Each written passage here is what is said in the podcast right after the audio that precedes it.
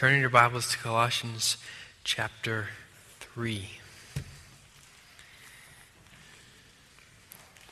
We come to a wonderfully practical message this morning. In a New Testament age, when a relationship with the Lord is driven, or should be driven, uh, much more by love and devotion than by command and principle, we come to a passage of Scripture that answers much of our prayers. God, what do you want me to do? So he gives a very clear what to do. And we respond by saying, Not that one. Or, Whoa, that wasn't what I was thinking. You couldn't quite possibly mean you really want me to do this. But it's right here, a very clear message. And I would say that much of what I'm going to say this morning is going to fly in the face of both of our both our culture here in the West and the world as a reality, and probably even fly in the face of much of the Christian home. We're not exempt uh, as Christians from secular tendencies of thought that would leave us possibly rejecting even the teaching of Scripture in this area, or at least trying to take it and put a modern spin on it. We're prone to think like a culture that screams a message of independence and rebellions and rebellion against not only all authority. Think about this a culture that screams independence and rebellion against not only all authority, but really anyone influencing us contrary to our will.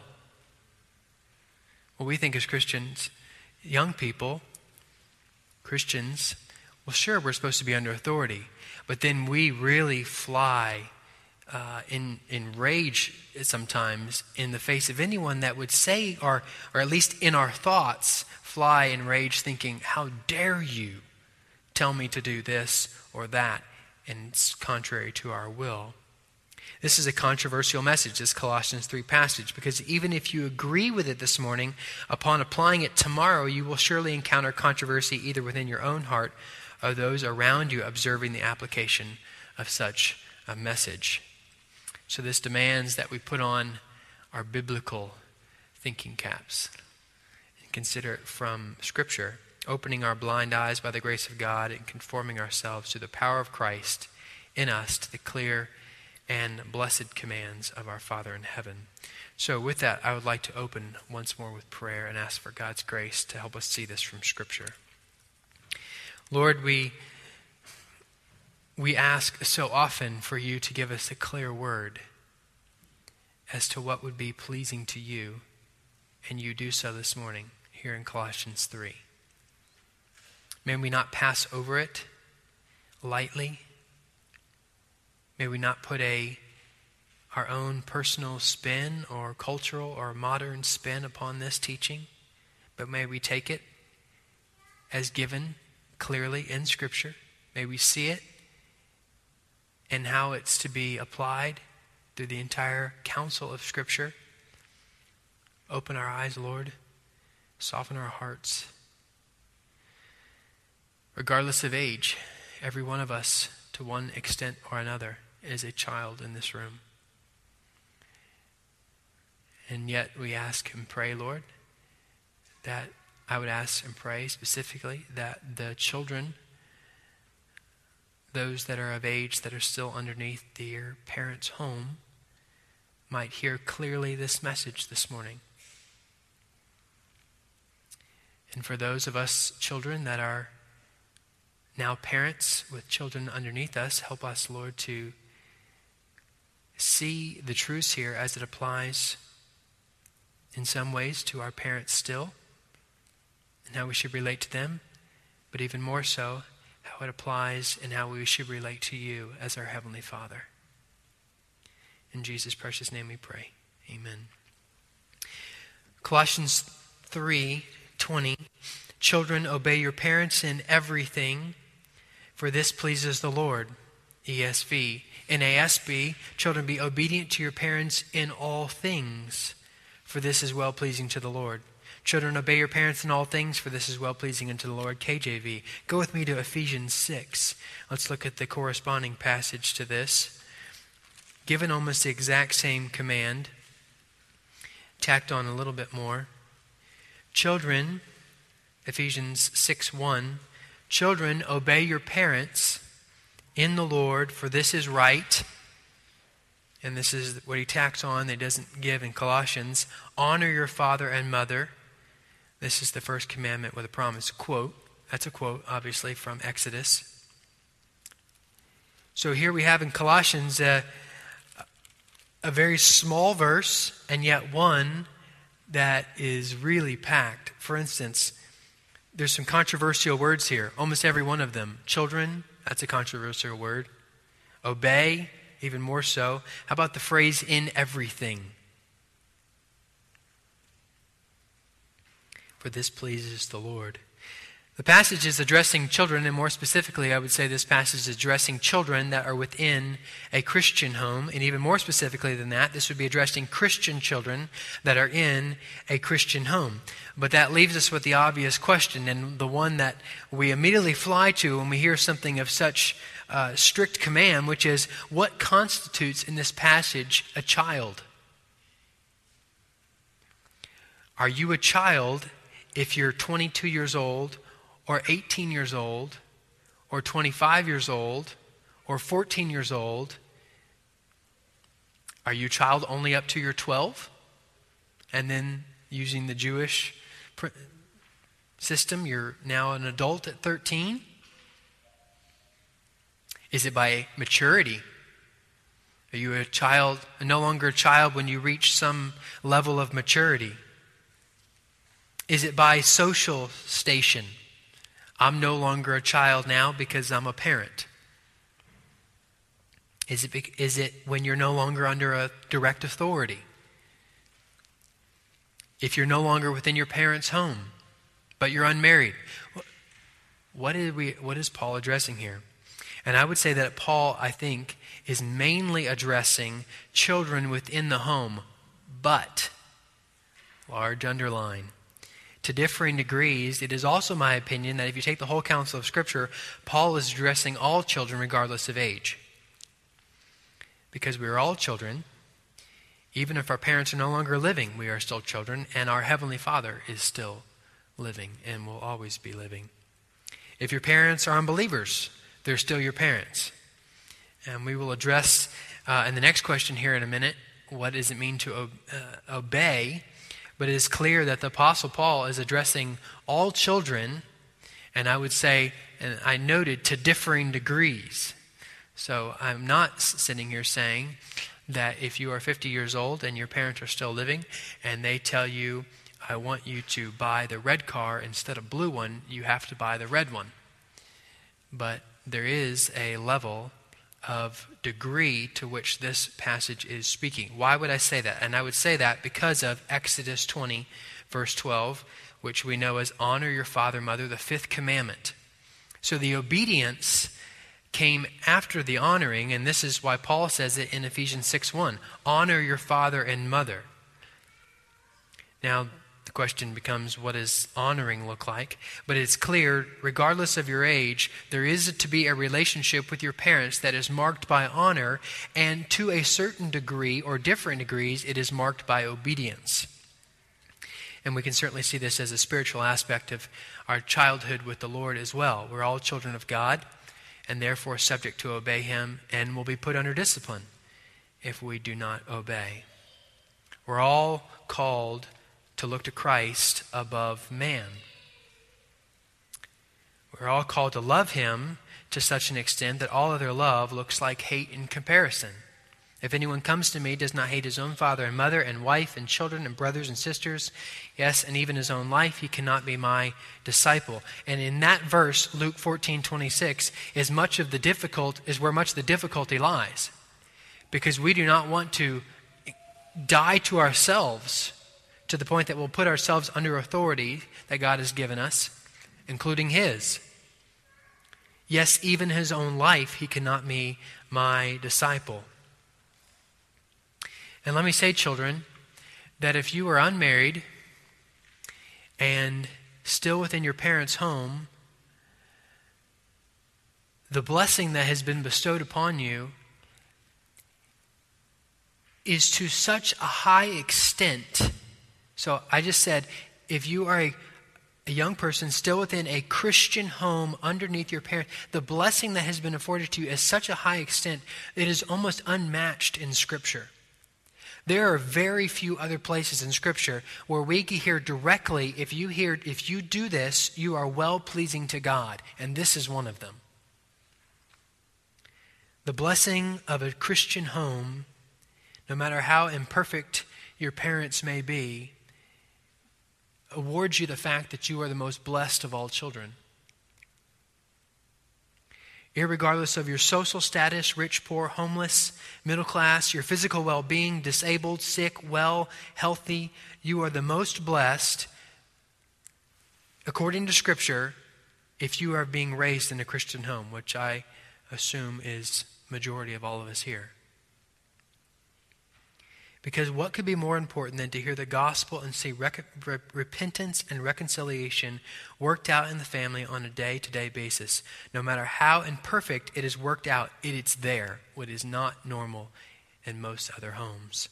Psalm 103:17 But the steadfast love of the Lord is from everlasting to everlasting on those who fear him and his righteousness to children's children you have an immense blessing from God by being in a home that is labeled as Christian. If you have a Bible in your home and it is cracked open, even a couple times a year, you are more blessed than maybe any other child out there in any other circumstance. You might be you, you might be in a homeless shelter with a mother who opens her Bible and reads it to you at night you would be more blessed than the individual who has his parents with millions and millions of dollars, does everything he possibly wants to do, and goes everywhere he wants to be with whomever he wants to be with. You are more blessed, according to Scripture. And Scripture is the authority. Now, also, children, though you're underneath your parents' authority, you are not absolved from your own actions. You are responsible for your actions and you are not absolved due to age or maturity from the mistakes you make or do not make. Proverbs 20, verse 11. Even a child makes himself known by his acts, whether his conduct is pure and upright. According to Scripture, Christian children have a high and noble calling. Psalm 127, 3. Children, you are a heritage from the Lord. Heritage meaning you're given by God for the glorious praise of His name for future generations. You are a gift, and you have a high and noble calling to carry what God has given you through your parents, the teaching of Scripture, to future generations. Children are loved by Jesus. Matthew 19, 14. Let the little children come to me. You're very, this is, this, and I'll, I'll show this in a minute. There are very few places in Scripture, this is probably the one, where children are given a direct command. Otherwise, children are really not addressed much in Scripture. The parents are, marriages are, but children are not. But here, you're given a direct command and you're shown in Scripture God, God, you have a high place. You have a very important position in the home to model the gospel, no matter how young you are or old you are. If you're a child, you have an extremely important position to model the gospel, and Christ loves children. Go with me to Matthew 18:3. I just want to point something out about the gospel and children that is very interesting here. Matthew 18:3.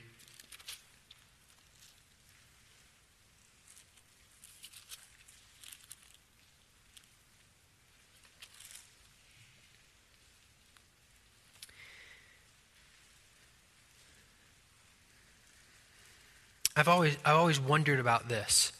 And then in the study of this Colossians 3 passage, seemed to get some clarity on it. And trust it'll help you as well. Matthew 18, at that time the disciples came to Jesus, saying, Who is the greatest in the kingdom of heaven? And calling to him a child, he put him in the midst of them and said, Truly I say to you, unless you turn and become like children, you will never enter the kingdom of heaven. Whoever humbles himself like this child is the greatest in the kingdom of heaven. Well, if you look over at Ephesians 5, verse 1, therefore be imitators of God as beloved children. And there's the point that I think Christ is making. You children have, you were drawn out as a picture by God of, of humble imitation. Have you noticed? I, we're doing this with Brendan right now. He's nine months old. Way bye bye. What does he do? And we think it's so cute. Say bye bye. He tries to say dada. He, the children imitate us. That's how they learn. More caught than taught. They, they watch, they learn, they imitate. And we are, children, you're set forth as an example of that because that's what we're supposed to be like with Christ. We're to see him and imitate. See him and imitate. See him and do. He does this, we do it. He says this, that's the way we should say it. He has that attitude, that's the attitude we should have. And children, you, you have that gift from the Lord. That's the way He has designed us to learn, and that's what's a picture. You're a picture of the gospel in that that's how we should be with Christ, and that's how you should be with Christ. Children are imitators. We are, we are to become like little children to enter the kingdom because they are imitators, followers. We are to be imitators, followers of Christ. Now, let's go back to the Colossians 3. And what does it mean, children obey? Children obey. I went through Scripture yesterday and I looked up in the concordance all the verses I could find that have my son in them or children in them. And if you total them up, there's over 500 verses with those. And sometimes my son or children are mentioned in the same verse. But there's over 500 verses that at least I could find, and I know there's more than that, that children are spoken of. But I could only find in Scripture between 27 and 30 verses where children are actually given a direct instruction. This is one of them. But very few other times in Scripture are you children told, or us children told, what to do. Normally it's parents that are given the instruction, father and mother. But here's one of them is in this Colossians 3. Another one that, that shows the, um, the weight of this is obviously in, in Exodus 20 honor your father and mother. This is, this is one of the Ten Commandments, and I would note it's the first commandment that has to do with horizontal relationships. The first four have to do with our relationship with the Lord your relationship with your parents is of such a high and lofty calling that it's put at number five, the first among anything to do with peer to peer social relationships. Now, this obviously, this command to obey puts a lot of the emphasis on the parents. Parents, we must teach our children to obey. They must be taught. They cannot be expected to know how to do it. There's foolishness in the heart of a child. There's immature, immaturity in the thinking of a child. This is shown clearly in Scripture. And maturity and growing up comes with age, but it comes as you teach them the blessing of obedience to God. So we normally think, well, I told him a million times, don't do that. Well, you tell him again, and you teach him why you're telling him not to do it. You teach him why obedience is blessed by God and is blessed when those appointed by God as authorities over him are obeyed.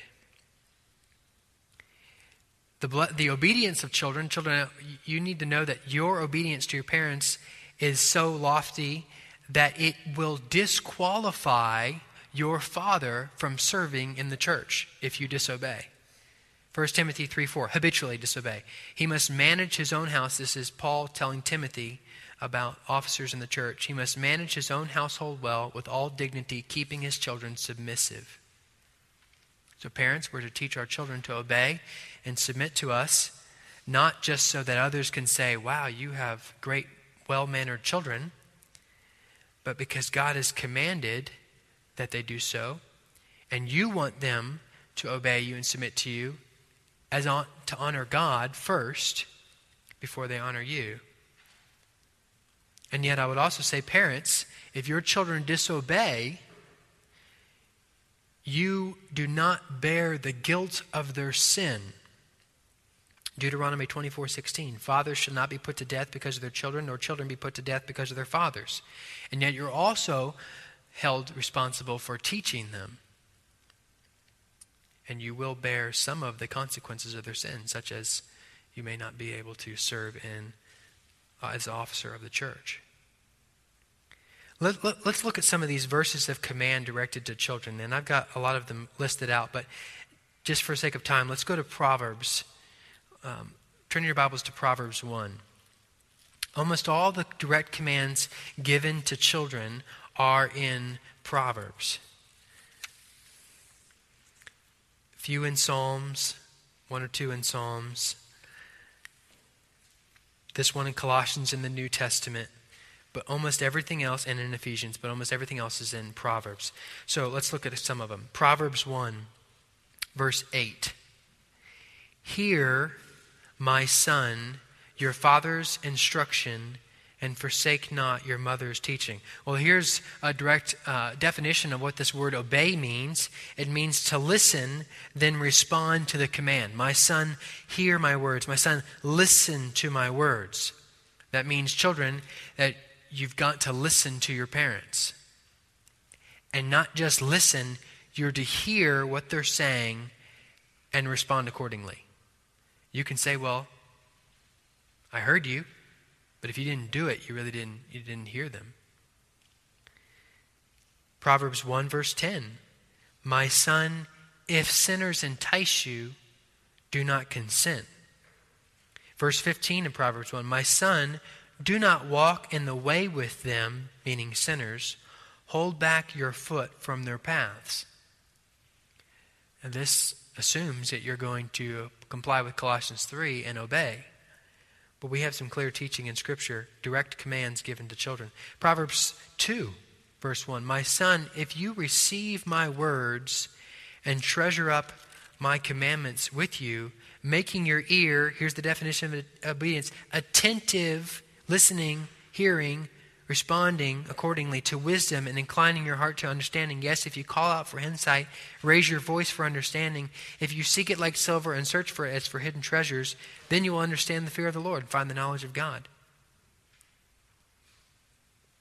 Proverbs 3 1 My son, do not forget my teaching, but let your heart keep my commandments. Proverbs 3 verse 11 My son, do not despise the Lord's discipline or be weary of reproof.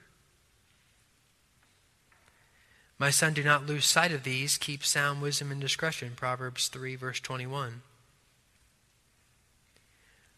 Children, you want a long life? Proverbs 4, verse 10. Hear, my son, accept my words, that the years of your life may be many.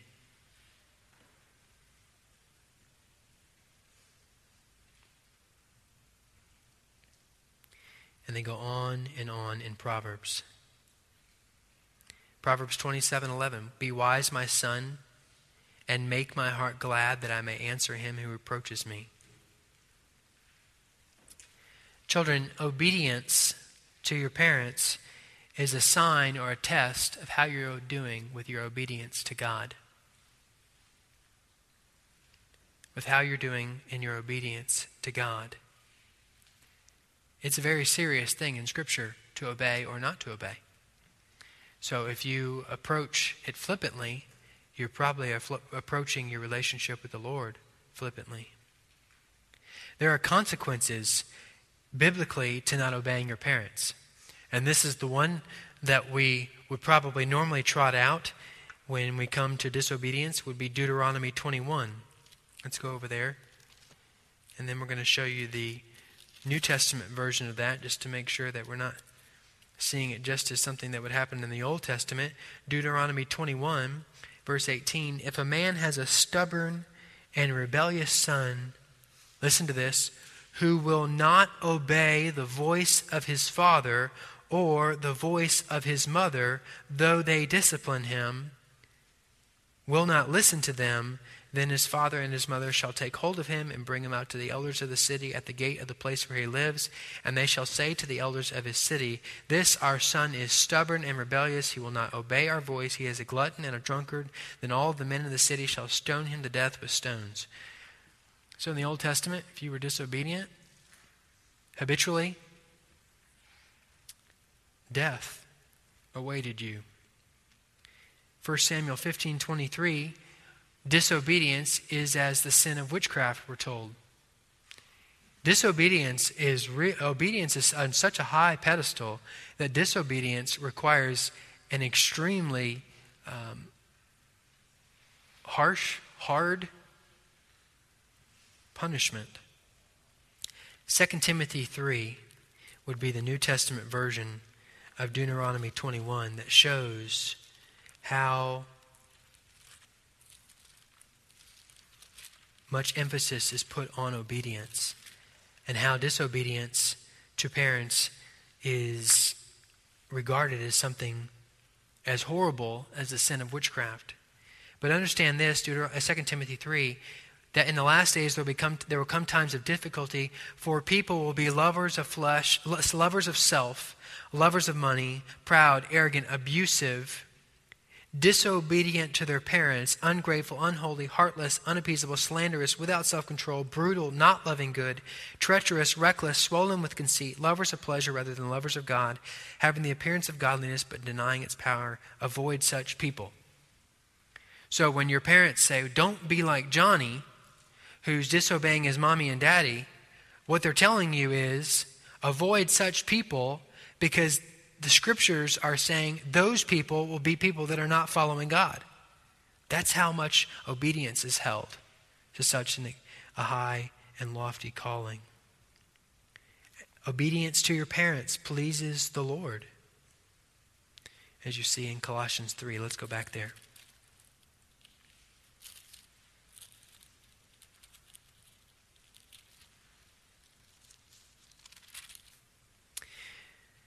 Children, if you want to, to serve God and you want to know how to do so right now in your home, whether you're five years old or 10 or 20, obey your parents. And look at the beautiful picture of the gospel that you present to the world through the Christian family when you obey your parents.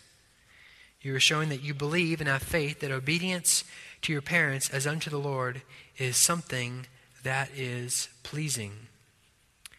Trust and obey. There is no other way to be happy in Jesus but to trust and obey. We know that hymn of the faith. Disobedience of children, I think, is a pretty strong sign of the apostasy of our Western culture, really the culture at large across the world, and is a direct barometer of how we're doing. We've abandoned the one true God. We've sought, other, other God, sought after other gods, and the disobedience of children is clearly a sign of that abandonment because we're not obeying the Deuteronomy principle, which would be to teach our children wherever they are, the fear and admonition of the Lord. Teach them how to walk before the God. But I'd also say that uh, as Christians, we cannot expect uh, unbelievers to have obedient children. We oftentimes walk into Walmart. Did you see those people in Walmart? Those kids just mouthing off to the. That's all they know what to do. That's their nature. That was my nature. And that was your nature at one point as well. Because they're, they're children of the devil the children of the father of lies and deception. And I was once one of those as well. Ephesians 2 2 tells me this. And you were dead in the trespasses and sins in which you once walked, following the course of this world, following the prince of the power of the air, the spirit that is now at work in the sons of disobedience. That was me, and that was you. We cannot expect them to display obedience, but rather thank God for the grace He's given us and help them to see the, help them to see the the joy that comes in obeying Christ as their Lord and Savior and accepting Him for what He has done for them upon the cross, giving them the gospel. As Colossians 3, children obey, or to, children, you are to listen and to honor and to comply with the commands of your parents. We see your parents, and this is assuming parents that you are the ones giving the instruction to your children, at least the majority of time. There's an authority structure pointed out here that we don't like. We have fathers over wives and then children. And I would say to parents, parents, it is clear in Scripture, just if no for no other reason, by the percentages of things talked about to parents and to marriages as compared to children, that your marriage is of far greater importance than your relationship with your children. And in fact, keeping your children walking before the Lord is, is in many ways dependent upon how your marriage is doing. Parenting is a wonderful, wonderful blessing from the Lord, but not at the expense of the marriage. Keep your marriage strong, or you will be in a weak position for parenting. Now, children, consider this thought from Richard Baxter. Now, Richard Baxter is a Puritan pastor, and if you want to know Baxter's thought on about everything possible to know about, you can get volume one of Baxter's Practical Works, A Christian Directory. Now, you're not going to be able to read this from here. I can barely read it from here. But it's size about eight font, double, double column, over 900 pages. Baxter has a lot to say about how life should be lived as a Christian. And this is what he says to, parents, to children. Children, listen to this. Consider also that your parents' government, your parents' government, is necessary to your own good. It is a government of love. As your bodies would have perished if your parents of some or some others had not taken care of you when you could not help yourselves, so your minds would be untaught and ignorant, even like to brutes, if you had not others to teach and govern you. Nature teacheth the chickens to follow the hen, and all things, when they are young, to be led and guided by their parents, or else what would become of them? Consider also that they must be accountable. Children, consider that your parents must be accountable to God for you, and if they leave you to yourselves, it may be their destruction as well as yours. So if you're 18 years old and your father's getting on you and you don't like that, consider the fact that he knows more and has been given that authority. And in fact, your destruction may await if he does not speak to you. And Baxter's next question in his book is But what if I'm older? He addresses this. But perhaps you will say that though little children must be ruled by their parents, yet you are grown up to riper age and are wise enough to rule yourselves.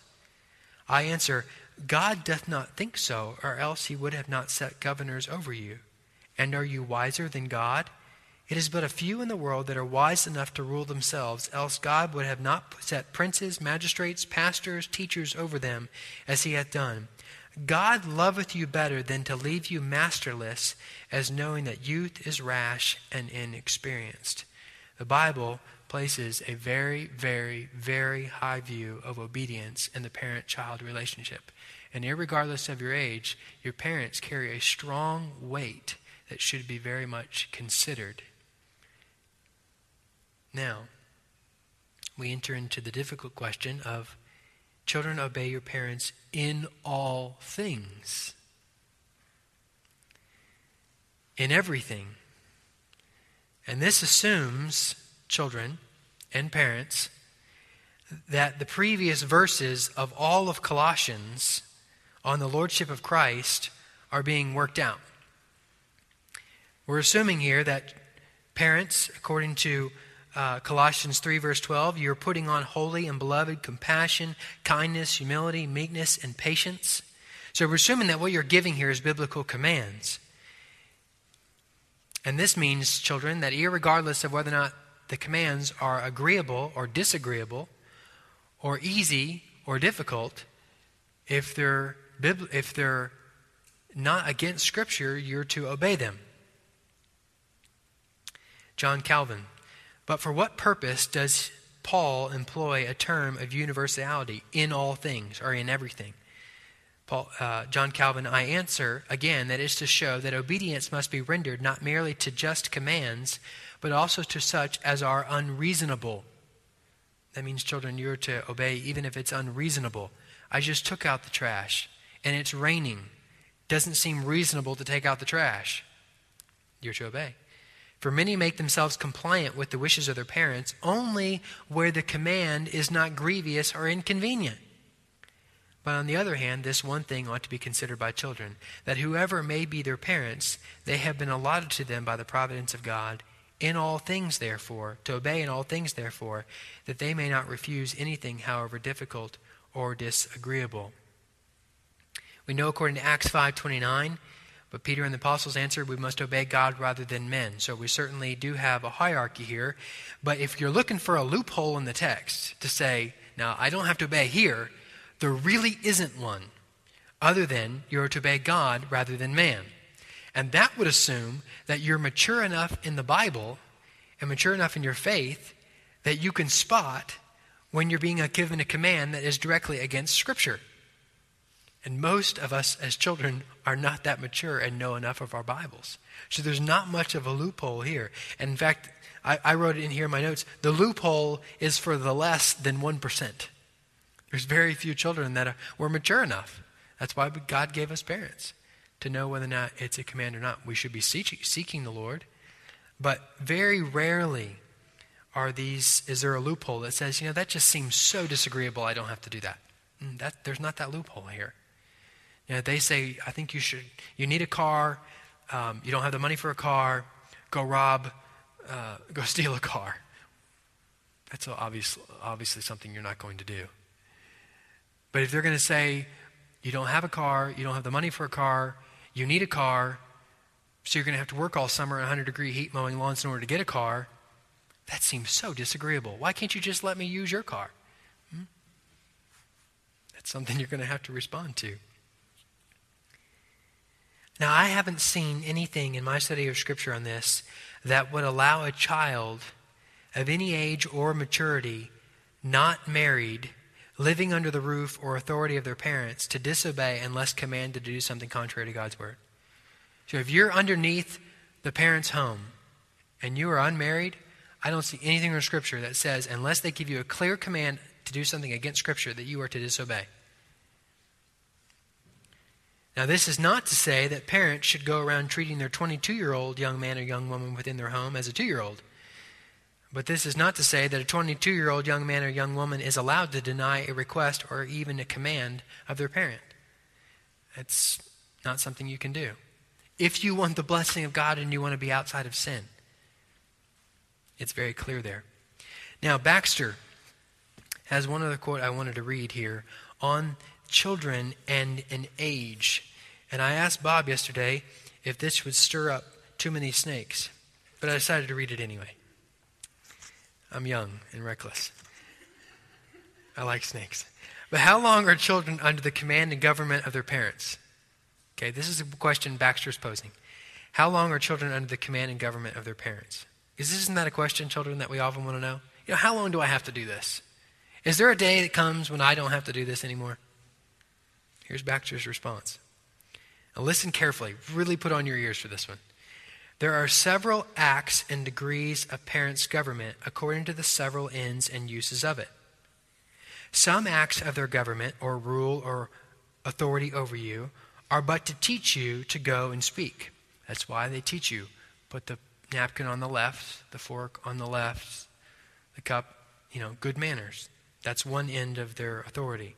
Some to teach you your labor and calling, how to work hard, how to use the talents God's given you etc. Some to teach you good manners and the fear of God or the knowledge of the Scriptures. And some are to settle you in such a course of living in which you shall need their nearer oversight no more. Your parents are to help you determine what your means of living should be so that you're not dependent upon their oversight any longer. When any one of these ends are fully attained and you have all that your parents' government can help you to, then you are past that part of their government. So, once you learn your manners, you're past that part of your government. They're expecting you to do it, and they may have to remind you. And once you are living on your own and you have your own uh, course of living or your own life livelihood, uh, you're past that aspect of the government. Baxter continues, but still you owe them not only love and honor and reverence, but obedience also in all things in which they are still appointed for your help and guidance, even when you are married from them, and though you have a propriety in your own estates, and they have not so strict a charge of you as before, yet if they command you your duty to God or them, you are still obliged to obey them. Woo! Woo! Tough. You mean when I'm 31 and I have four kids and I go home, my dad says, Cody, do you please take out the garbage? I got to do that? Yep. I do. It's honoring to my parents. Now, my, my father, uh, just practically in my personal relationship with my father, my father's not going to say, Cody, you know what?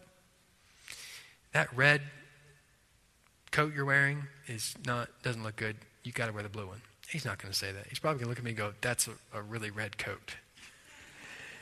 But he's not going to because there's there's a natural maturation process that happens. But there, there are, there are, what, I, what the reason I read this from Baxter is simply to show that Scripture, the Puritans, theologians throughout time, see, according to Scripture, that obedience and a parent child relationship, as it is modeled by honor and respect, is of immense importance. Why? Because it models the gospel and our submission and honor and respect and love to Christ. It is, it is very, very, very, very important. To the point that even though married, having your own property and estates, you are still to honor them.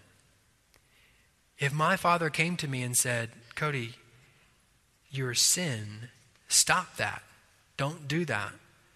Obviously, it says unto God, but I am commanded to do that. So, just to point out very strongly that this command of children obey your parents, as I said at the beginning, to differing degrees applies to every one of us.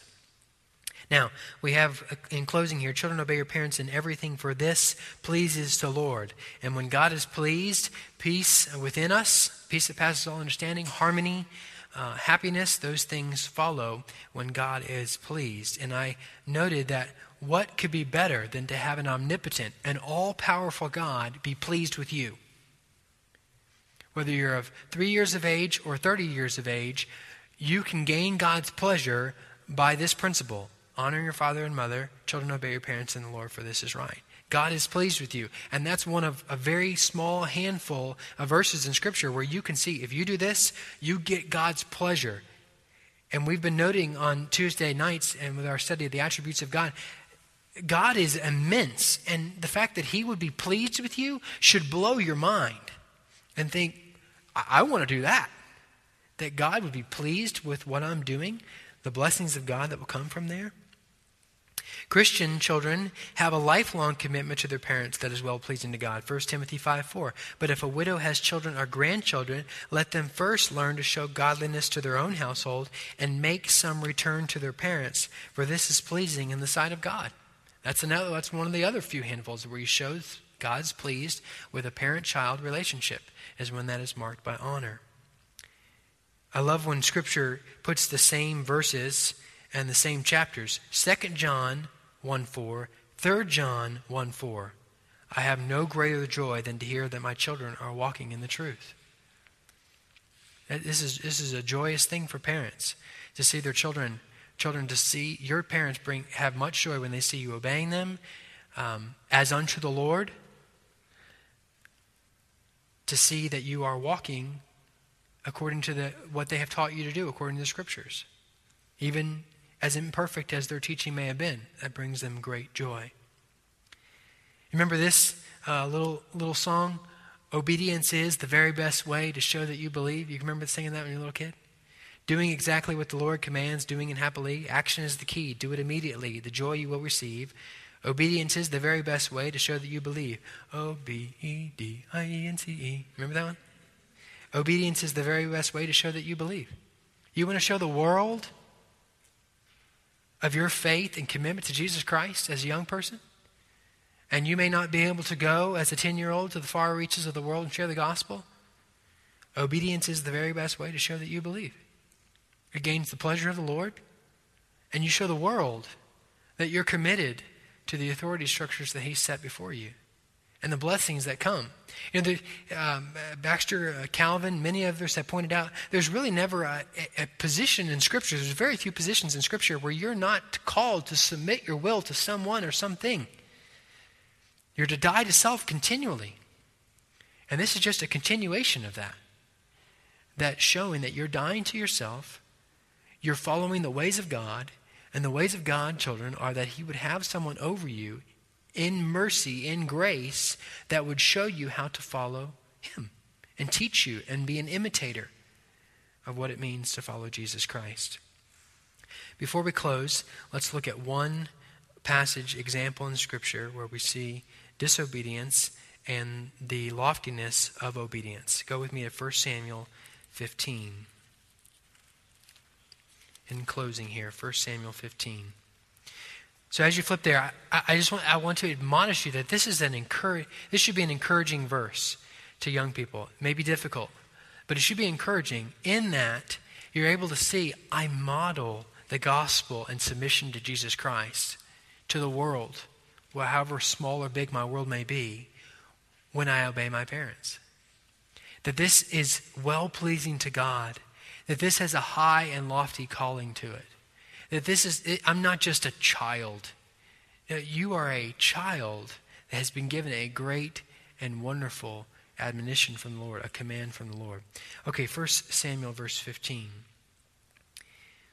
Saul is out preparing to fight Israel's enemies and supposed to be making, uh, supposed to have taken everything and just wiped it completely out. And Samuel comes, and this is what Samuel says. Look with me at 1 Samuel 15.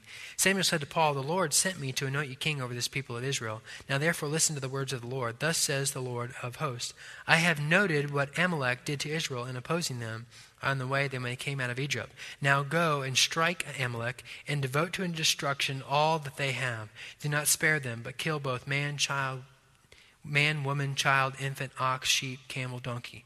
So there's the command given by God to Saul, who's an adult, and yet uh, this is what he's supposed to clearly do go in, wipe them out, nothing's left. So Saul summoned the people, verse 4, and numbered them and Telaim 200,000 men on foot and 10,000 men of Judah. And Saul came to the city of Amalek and lay in wait for the city. And Saul said to the Kenites, Go, depart, go down from among the Amalekites, lest I destroy you with them. For you showed kindness to all the people of Israel when they came out of Egypt. So the Kenites departed from among the Amalekites. And Saul defeated the Amalekites from Havilah as far as Shur, which is east of Egypt. And he took Agag, the king of the Amalekites, alive, disobedient, number one, and devoted to destruction all the people with the edge of the sword. But Saul and the people spared Agag and the best of the sheep and of the oxen and the fattened calves and the lambs and all that was good and would not destroy them. All that was despised and worthless they devoted to destruction. The word of the Lord came to Samuel I regret that I have made Saul king, for he has turned back following me and has not performed my commandments. Samuel was angry and cried to the Lord all night. Samuel rose early to meet Saul in the morning, and it was told Samuel, Samuel, come to Carmel. And behold, he set up a monument for himself, and turned and passed on and went down to Gilgal. And Samuel said to Saul, and Saul said to him, Blessed be, blessed be you to the Lord. I have performed the commandment of the Lord. And Samuel said, What then is this bleating of the sheep in my ears and the lowing of the oxen that I hear? You know, our disobedience, just a note here, regardless of age, it, it, it defies common sense. I mean, can you really believe Saul's doing this? I did everything. Mm-hmm. Well, I mean, you got to be thinking in the back of mind, how am I going to shut up 15,000 or whatever amount of animals from making any noise? And that's so often the way it is with our disobedience. I'm not going to get away with this one. This one's not going to be obvious. This one's common sense.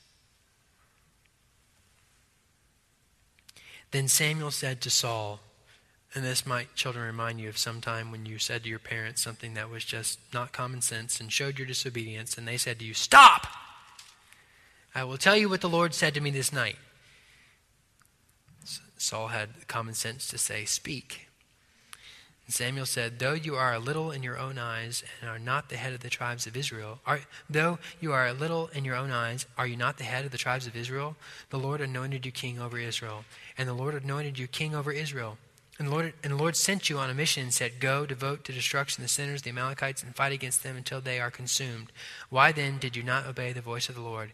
Why did you pounce on the spoil and do what was evil in the sight of the Lord? Disobedience, there's never a reason for it. Saul said to Samuel, I have obeyed the voice of the Lord. I've gone on the mission in which the Lord sent me. I brought Agag, the king of Amalekite, and I have devoted the Amalekites to destruction. But the people took of the spoil, sheep, oxen, the best of the things devoted to destruction, to sacrifice to the Lord your God in Gilgal. That's a good excuse. This is for God. I disobeyed for God. And this is the point I want to make. And Samuel said, has the Lord as great delight in burnt offerings and sacrifices as in obeying the voice of the Lord? Behold, to obey is better to sacrifice. Our obedience to God first, and then to those that God has put in authority over us is better than any sacrifice that has ever been made. This delights, this pleases the Lord better than any offering that the Israelites ever took to confess their sins. This is pleasing to the Lord, our obedience to Him. And if He has put an authority over you, which every one of us have an authority to some extent, He has called us to obey them as unto Him. And when we do not do that, we disobey Him. And as you see here in 1 Samuel 15, the disobedience of Samuel caused, uh, disobedience of Saul caused um, the remorse of God and Samuel to weep. God has called us to be in authority, to be, un, to be in submission to Him first. And our obedience is what is very delightful to Him. So, in closing, Colossians 3 Children, obey your parents in the Lord, for this is right. This is well pleasing to the Lord. I would encourage you, children that are still within the home, and all of us as uh, children, if we have parents, even if we don't, honoring the Lord, to honor our father and mother. It's the first commandment with a promise, and much is given to us as those promises would pertain to. And then, children, if you're still within the home, obey your parents. Not just because they said so, but because if you are in a Christian home and you are a Christian, you are a follower of Christ. And He's commanded you to do this. Obedience is the very best way to show that you believe. I think the song got it right. And I think Scripture shows that very clearly. Let's pray. Father in heaven, we thank you for the opportunity to have come to Scripture and seen um, a way in which we might be able to gain your pleasure. And Lord, obedience is not something that is easy. And I pray for those that are within still the direct authority of their parents that you would give them to grace to obey as unto you, to die to themselves, to not do that which they want to do, but to submit themselves to the authorities you put over them. I pray for us as children that are have our own children, that you would give us the grace to know how we might best be able to honor our father and our mother. This is the first commandment with a promise. You put that very high up as something that would be pleasing to you and to do. It is a command to honor our father and mother. Help us to know how to do that. There, I know, Father, are families here that do not have Christian fathers and mothers. And those of us that do are greatly blessed, but help us help those that do not have Christian fathers and mothers to know how to honor them because the command still applies. And we trust, Father, that your grace will be abundant for this command. We trust, Father, that you will you will, your promises will hold true, that you will be pleased with this, and we might, we might gain the blessing of the Lord when we do such, when we obey as you've commanded us. We thank you, Lord, for the day you've given us. In Jesus' precious name we pray. Amen.